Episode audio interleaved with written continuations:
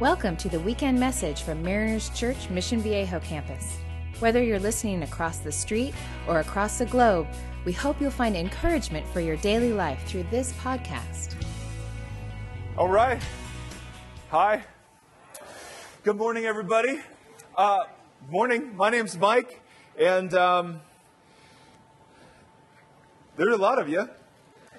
Um, so it's great. We uh, we thought it'd be a little lighter today because it's Labor Day weekend, but nope. You are laboring in a good way here, so we're excited.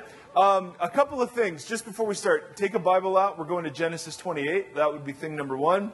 Thing number two is um, want to let you know next weekend uh, Kenton will be speaking to the whole church. Uh, he's coming back from his summer break, and so he does typically kind of a hey, here's what I learned, a vision message. So uh, that'll be on video here. I'll be up uh, at the at the uh, Irvine campus as part of that. Um, so if you see somebody up there who is a little better looking than Kenton Beshore on stage, you'll know um, it's it's me. Uh, so it'll be very exciting. Uh, and then and then the week after, we're going to start a, a fall series called "Why Jesus Hates Religion." And people, people are kind of like, like they think Jesus founded a religion. And I, I grew up thinking that too. It's like Christianity, Hinduism, um, you know, Islam, those are all in the same category. And when you, when you really dig into the Gospels, one of the things that you find is that Jesus, of all the people who were antagonistic to him, the one group that had the most hostility were the religious folks, the guardians of religious tradition. And Jesus has some pretty indicting things. The harshest things he says aren't to prostitutes, aren't to addicts, aren't to sinners, but they're to the religious leadership of Israel. When he's calling them blind guides, children of snakes, whitewashed tombs. Like, I didn't learn about this with the flannel Jesus, you know, that you get in Sunday school. That Jesus, every now and again, uh, got pretty, pretty uh, angry with what he saw as empty religiousness. And so we're going to explore that. Um, and I think it'll be a really good thing because it will remind us what it is that Jesus is actually about in us if it transcends just mere religiousness. So we'll start that, and that'll go all uh, through the fall. Uh, I want to let you know, too, um, that Tim and the team that's here and all the volunteers that are here are working hard to accommodate people.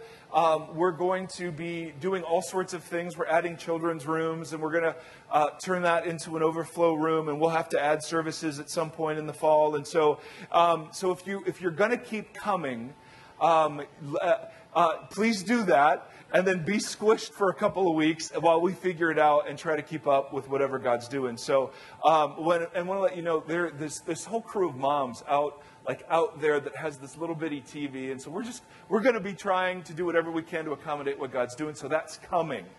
This morning, though, I want to pray for teachers. So we got any teachers here? All right, stand up. If you're a teacher, if you're a professor, stand up. Stand up. And we're going to do more than clap for you.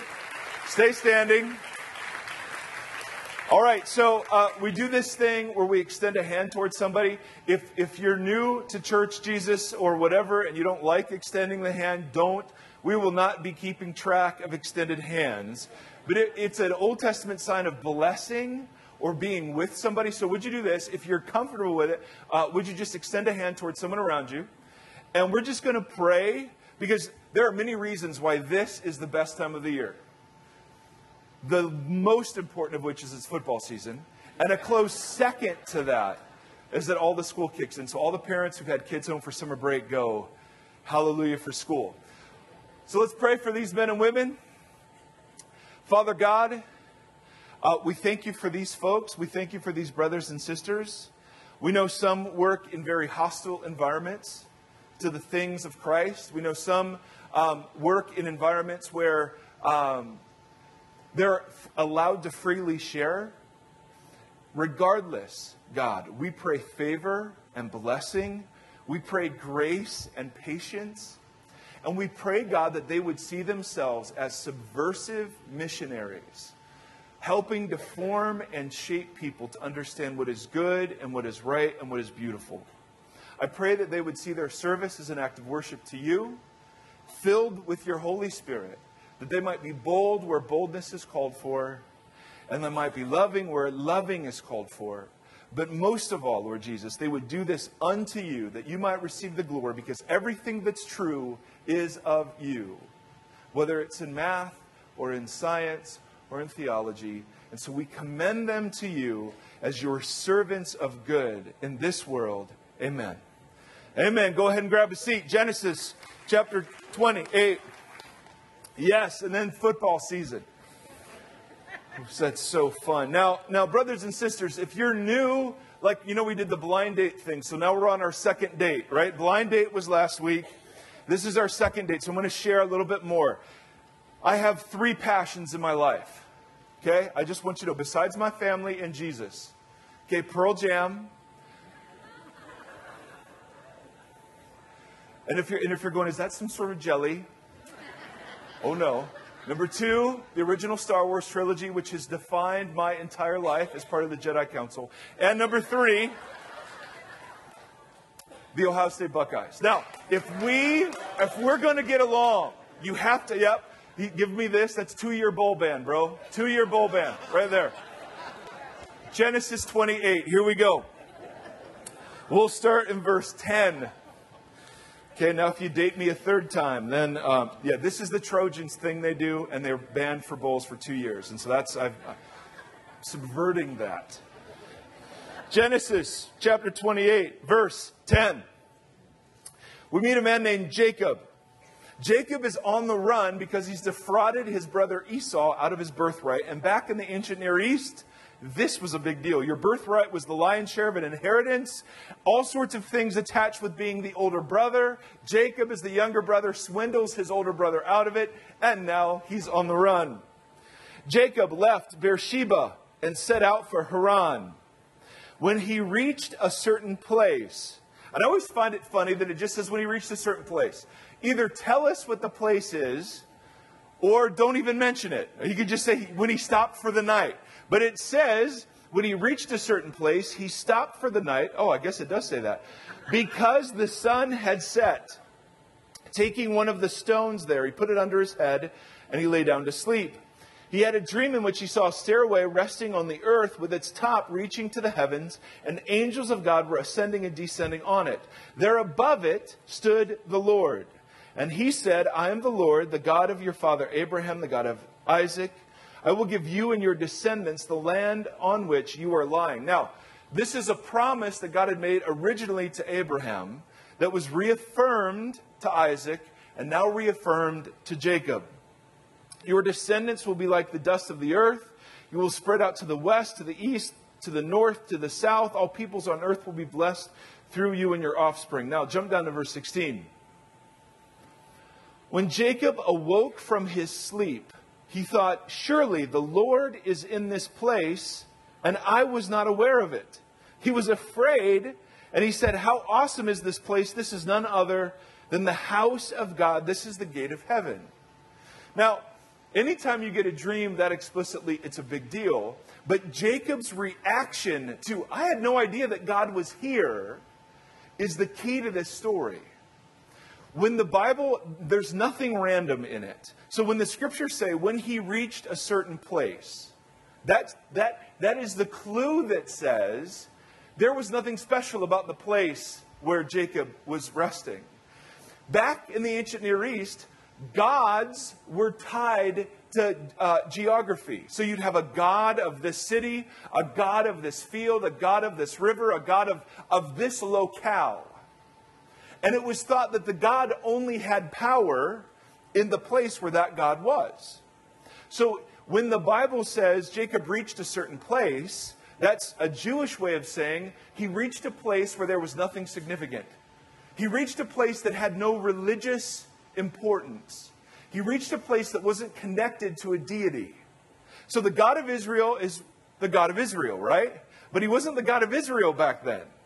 He was the God of this little family and this little region. And so Jacob's on the run and he's at a certain place, a place with no religious significance, a place where the God of Israel didn't have power.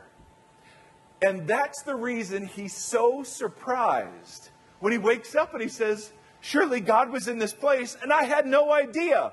It was the fact that God met him at an ordinary place, not a religious place, not a liturgical place, not a place of sacrifice, not an altar, an average place.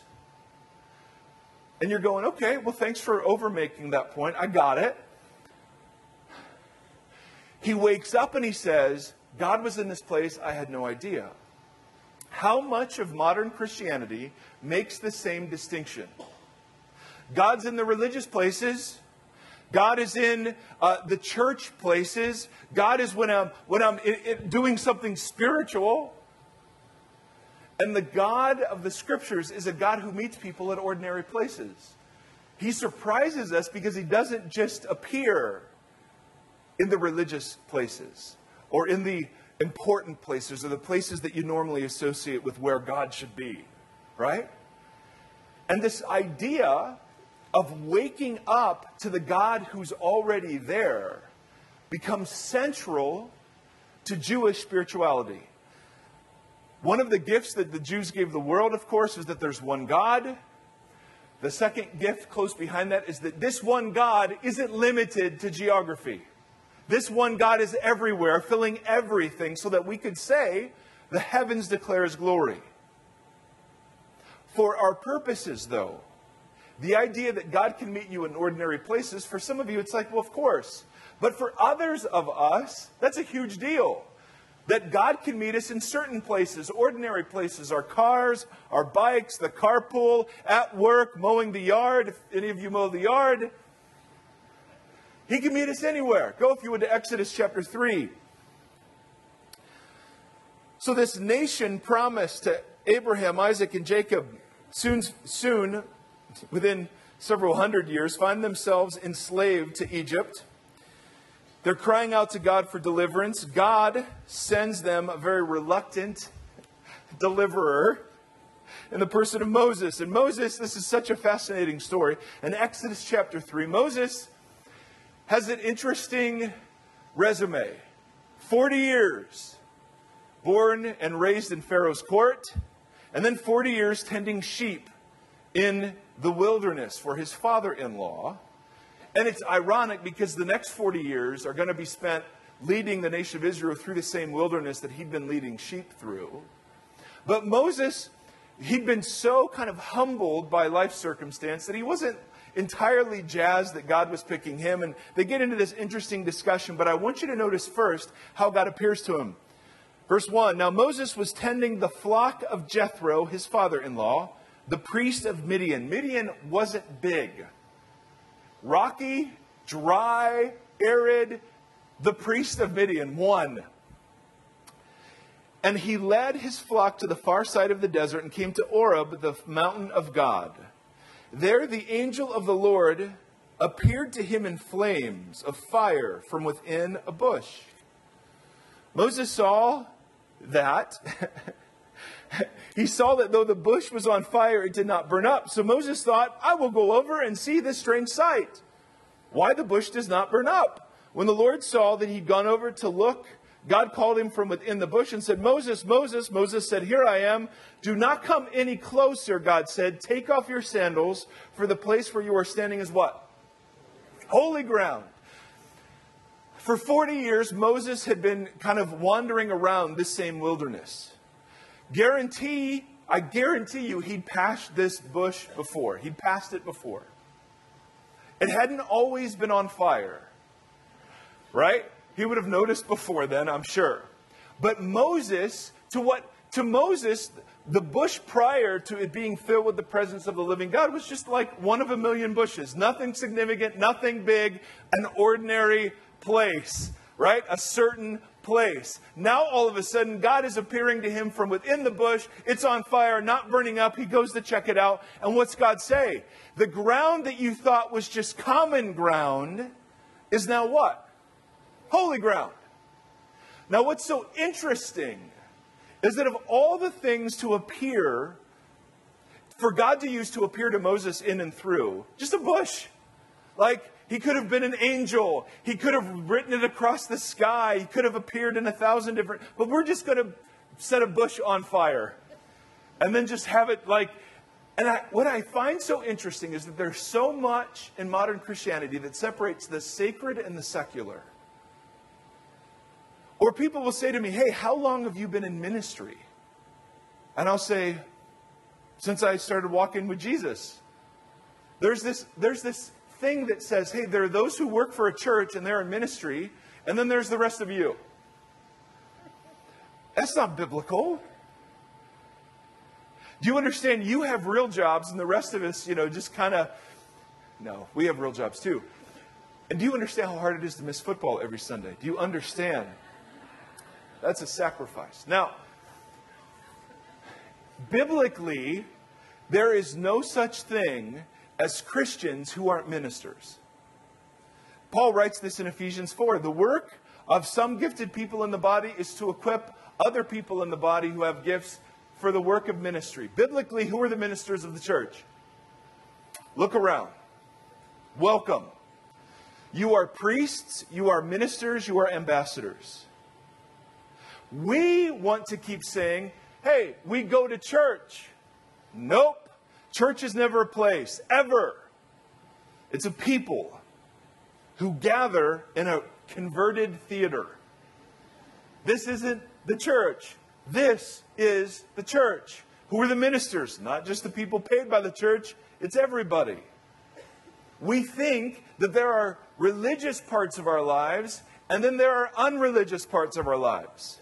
And the scripture keeps saying, no, no, no. The whole thing is holy because God dwells in you. And he dwells everywhere else. The whole thing matters. There aren't places where he isn't already. Go to Psalm 139. Psalm 139. Very familiar. As David reflects on God's everywhereness, these are the things he says.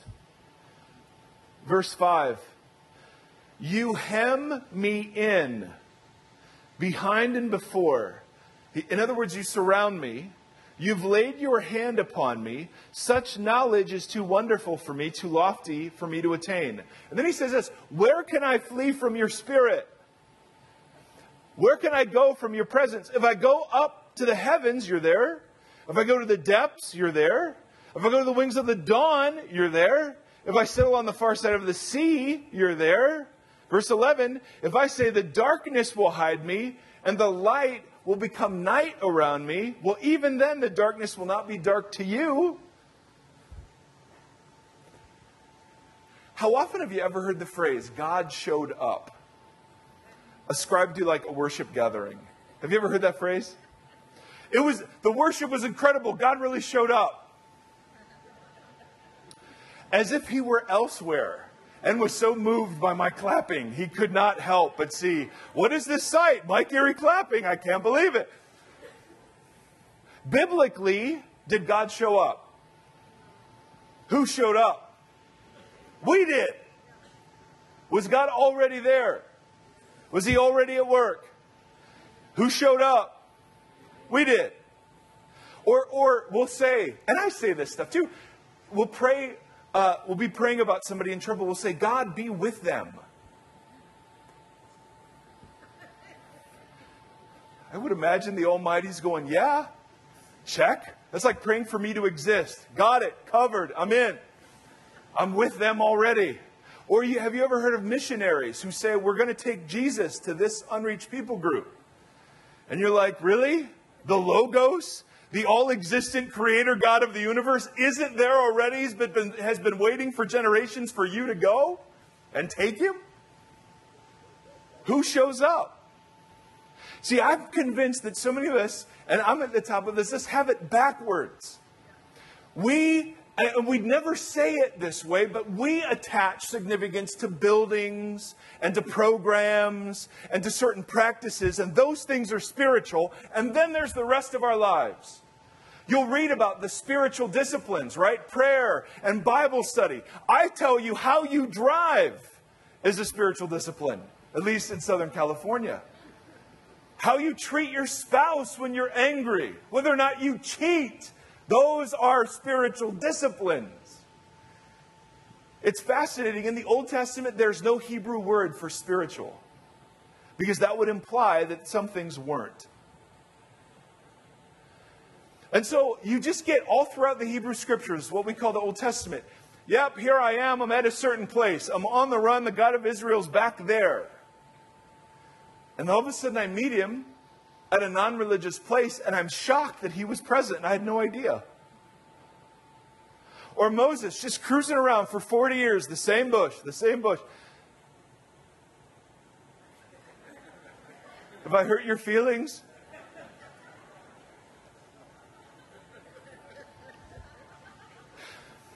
Now, listen, all you coffee drinkers.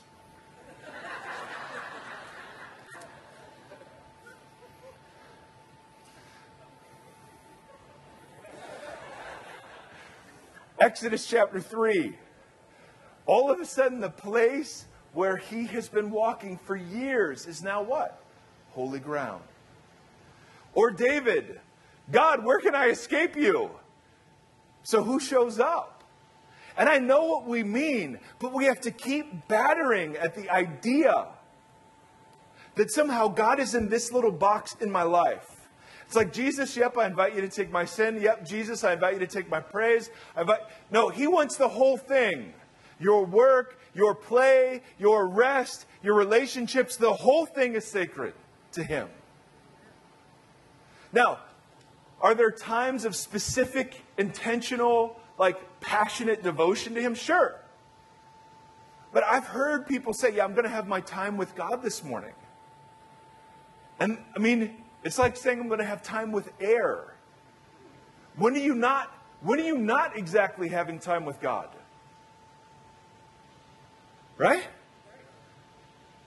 Is it just hello? Is it just me? Are you out there?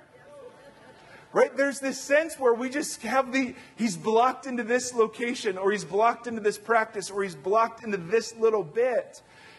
And the God of, of the scriptures just continually says, No, no, I want the whole thing. Go to John chapter 5. Jesus, I, one of the things I love about him is he gets into so much trouble. And like we were saying, it's with religious folks. And the religious folks, they started out with great hearts, as all of us do. There were 10 big commandments given. One of them was do no work on the Sabbath and put to death people who do work on the Sabbath. Okay, so it's kind of a big deal. But what's the natural question? What counts as work on the Sabbath? Right? I mean, if I'm going to be put to death, I'd like, I'd like some clarity on what exactly I'm supposed to be not doing. And so the rabbi said, Good, let's clarify it. They came up with 39 different categories of work that were all based on the building of the temple. Some of them got a little bit ridiculous over the course of generations. So you, they, they said you couldn't carry a burden. That constituted work. Well, what's a burden? Well, they said you could carry enough milk for one swallow. If you carried milk enough for two swallows, I'm not making this up, it was considered a burden. Ink enough to write one Hebrew letter. Ink for two Hebrew letters or more was considered a burden. You were not allowed to heal on the Sabbath unless somebody's life was in danger. Jesus shows up and he says, You've missed the point. The Sabbath was actually a gift to you, and you've now made it a burden. And he starts healing people whose life wasn't in danger. That's why it's so significant. You see it all throughout the Gospels. There's a man with a withered hand, and Jesus heals him. There's a woman who'd had a blood issue. Jesus heals her. The issue was he did it purposefully on the Sabbath, and their lives weren't in jeopardy. And then he rebukes the religious folks for getting all uptight about him setting people free.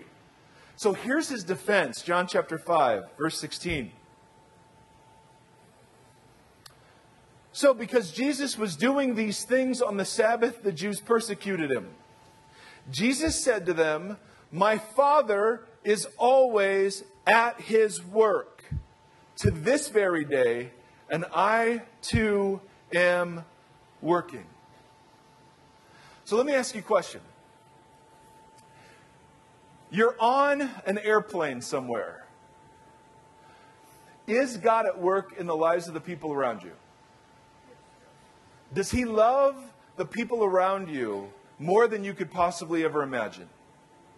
Do you have to ask God to do something to the people around you, or is He already at work? You don't have to run out, but yes, I am going to say something. And you know, I'm just teasing. I mean, there, there's only 10% of my heart that's really angry right now. It's okay.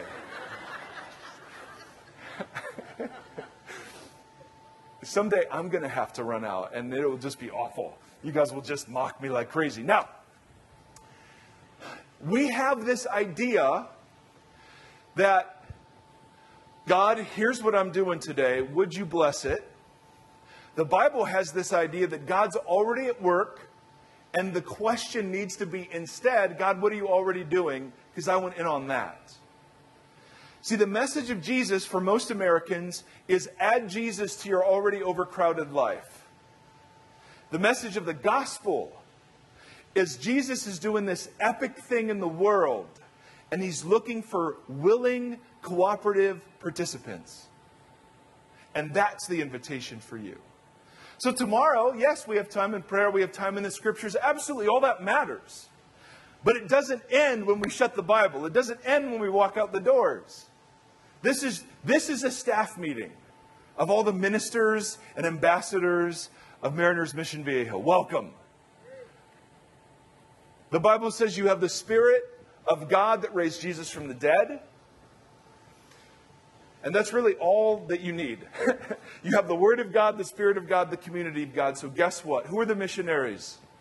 You are. Who are the priests? You are. This is all biblical New Testament stuff. And why? Because God's always at work. So, your job isn't to take Jesus anywhere. Your job is to figure out what Jesus is already up to. And say, Jesus, can I get in on it?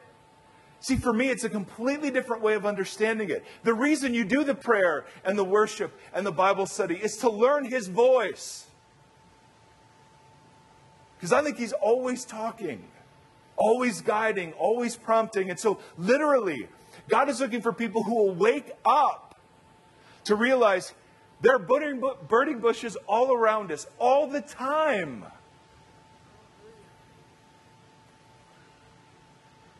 But we're usually, I've got to return a call. and, and, I'm this way. Like, this is for me. I, I just get to share what God teaches me, and then hopefully it's relevant to you too. So, some of you have heard this story, but this, when I was learning this, this was so impressed upon me. My wife and I were flying from the great state of Ohio back to Southern California via Houston, Texas. Makes perfect sense. We had two children at the time. Hannah was very, very little. Nate was three four, two, one of those. We were delayed coming out of Ohio because of the sheer greatness of the state.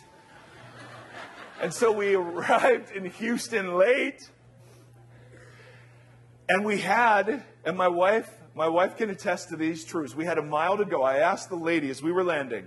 We had the, the gate was a mile away, and we had 10 minutes to get there before our flight was going to depart. And uh, our flight was the last flight out of Houston to Orange County. So, you know, we did not want to stay the night with two little kids, no luggage, and whatever. So I start taking off with my little Nate. Though I display gazelle like speed at times in my life, you know, about 50 yards in, I'm just going, oh my goodness, we're dead. We need a hotel. My wife commandeers one of the beep, beep, beep, beep things, and we make it. As literally we're getting in, and Jesus, Jesus has an outside voice and an inside voice when he talks to me. Do you, you parents know? Thank you. That was horribly loud. Matt Alexander. Yep. And by the way, was was Tim bragging to you about his fantasy football team? It's awful. It is really, really bad. And I'm sure there'll be more talk about that later. And if you don't know what fantasy football is, it is a way that grown men waste lots of time. to which all the wives say, Oh, really? There's just one way? I thought there were an infinite number of ways. Back to the airport. We're getting on the plane. Jesus. Now, an inside voice for Jesus is the gentle, quiet spirit, right? The gentle, still, small voice, right? He never uses that with me. I don't respond well to still small voices. Two by fours to the you know, cranium is what I best respond to. So loudly, so that I hear it and not in any weird, fuzzy, you know, external sort of way, God says, Hey, I've got something for you to do on this plane. And I said, Yes, get us home. Thank you very much. We get, we get on this plane. And uh, an hour and a half in the flight, I know some of you have heard this, but it's still the most staggering thing to me we hear this wailing and, and groaning and just this awful sound coming from uh, behind us. And I turn around, and it, it turns out it's a 10 year old kid, we didn't know that at the time, who was kicking and punching a woman next to him. I mean, literally just going, and, and I'm reading a book as this going on. I'm like, all right, Jesus, do something. right? Help us. Because, you know, after 9 11, I mean, anything weird on a plane, the whole thing just goes, wow. I'm reading, why don't you go help them? No thanks. Not interested. Why don't you go help them? No thanks. Not interested. Outside voice, two by four to the cranium, go help them. I go walk over and I put my hand. Now the woman is laying on top of the struggling kid. I put my hand on her shoulder and she looks at me with these eyes that are just like horribly ashamed and embarrassed and humiliated. I mean, just you can just imagine. And as it turns out, this little guy is autistic. And he's trying to climb over two seats to get to the exit door because he wants off the plane. Okay, well, I know autism. We've had some wrestles with that in our family. So I go get my little bag of tricks. I got movies, I got this, I got that. Nothing works. The kid's going berserk. Jesus says, Pray. Why don't you just pray for him?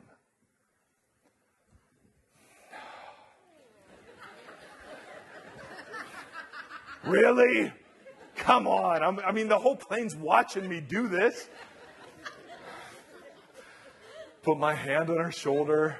Dear Jesus, do something. There was no faith. There was no in Jesus' name. It was like, okay. Dear Jesus, do something. And my wife can tell you, with that, like mustard seed would even be too big to describe the amount of heart I put into that thing that all of a sudden, and there's this Old Testament concept of shalom. We translate it peace, but it's wholeness and it's fullness and it's just, it's the integration of everything God intended. And that is the only word that I have to describe what filled that plane instantly. Mom relaxed. Kid relaxed. The terror fled. The whole atmosphere of the plane changed. And I walk back, just so he'll tell you, I walk back to the seat and I just start sobbing. Why? Because he was in that place and I had no idea. All of a sudden, 30,000 feet, that became holy ground. Now, that's on the spectacular side, right? That, that doesn't happen all the time. But don't you think there are little bitty things all around you like that? Words of blessing? This isn't about being a nice person, by the way, although that'd be a start, right? Like, meet your neighbors, bless people, be encouraging at work. Like, we can start with that and work our way up. So, I'm at the pool. I have fascinating conversations at the pool. I'm horribly gregarious at the pool. So, I have this conversation with this Orthodox Jewish man that I'll tell you about someday. It was phenomenal. I'm in Irvana, right? Irvine. So we have pools everywhere. That's what we call it, Irvana. And, and, and, and there's this woman there, and I've seen her many times. She's, she's obviously Muslim. She has the whole burqa on, and she has this full body swimsuit. Like her feet are showing and her hands are showing and her face, and that's it.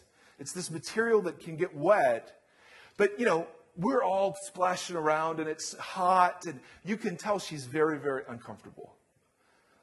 I mean, obviously, not just physically, but just like socially in that moment. And my kids and I are splashing around playing football uh, in the wader pool, which I don't recommend, right? Foot and a half, yours truly diving around. It's like watching Shamu, you know, or something like that. It's pretty funny. And, and, and this mom is sitting there playing with her little kid. And the kid, you can tell the kid is loving whatever we're doing because we have this football we're throwing around. So we're going to go over to the other pool. And, and this is so dumb. I'm trying to show a dumb one. But I'm like, okay, the little kid's loving it. So, so Jesus, very gently, hey, why don't you give the kid the ball? Awesome. Give the kid the ball. She and he begin to play catch, and they light up. And as we're walking out, I just say to my boy, hey, just tell them they can keep it. It's no big deal. We leave, end of story. That's nothing, right? That just is like being nice. That's nothing. That's not sharing the gospel. She didn't come to Jesus in that moment. Why, why does that sort of thing matter? Did I do it for her? Did I do it for her? Nope. Who did I do it for? Me. Why?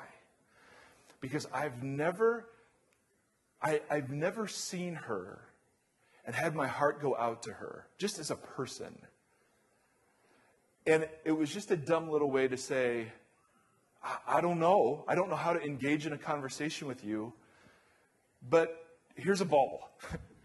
and you know what? I wonder, I just wonder about the dinner conversation that, that went on. And again, I could be inventing something. Maybe nothing happened. I give you that dumb story, and it's dumb if you're sitting going, it's dumb. I know it's dumb. I'm telling you it's dumb, so don't judge me for it being dumb. I know it's dumb. But it serves as a counterpoint to like the epic shalom filled airplane, right? I'm convinced that there are those dumb, little, ordinary nooks and crannies that are in your life if you'd only have eyes to see. So, what's the point this morning? See, what was, what was Kim's story about? Kim's story was about waking up. Her story isn't about, hey, here's this great program and, you know, I did it and my life changed. Well, God uses programs. Hallelujah. See, the whole point of Rooted, and Justin are going to go through it this fall, is to wake up to your gifts, your ministry. Tomorrow, you have a ministry. And you're a minister. And this is a staff meeting. And we want to get good at listening to the God who's always at work. See, we just want to blast any sense that God only does this or is here or loves me when I do this. It's so much bigger than that. The gospel isn't cramming Jesus into your life. The gospel is about your little life being swept up into this epic thing he's doing already, all around you. So, what's it look like to be a physical therapist, hypothetically, Roger? And wake up to the God who's already at work. Teachers, does God love your students more than you will?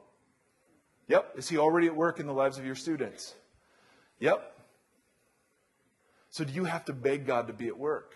No, he's always working. What we beg God to do is to show us what he's doing so we could join him in it. So would you do this? Uh, would you close your eyes? Because we know God does his best work, right? When our eyes are closed, right? If you're new to church, you need to know that. So, when a church, what they'll do is they'll turn the lights down. See, it's happening. That means God is here. they'll play some very soft music. That just means God is really here. This is true unless you're driving, and then you need to keep an eye open. But here's what I want you to do Would you just for a moment pray two things? Number one, would you pray, God, wake me up? To what you're doing. And then, two, ask Him, like, what are the burning bushes? What's, what's the letter that needs to be written to reconcile with somebody?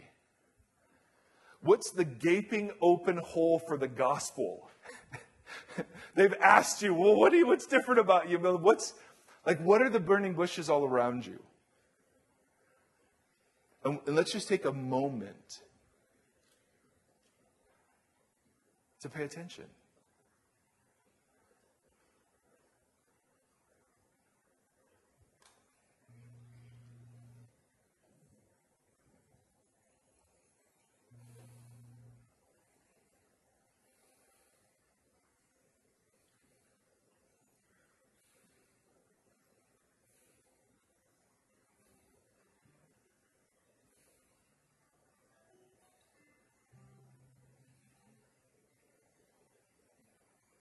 And so, Father, help us from believing the lie that somehow uh, you don't, that, that you quit speaking once we close our Bibles. Help us to, to fight against the lie that says you only move in religious places or doing religious things. Holy Spirit, come, wake us up. And we do pray from the mundane to the extraordinary that you would wake us up to the things you're already doing. Thank you, Jesus, that you're always at work. Amen. Thank you for listening to this podcast from Mariners Church Mission Viejo campus. For more information about Mariners, visit www.marinerschurch.org.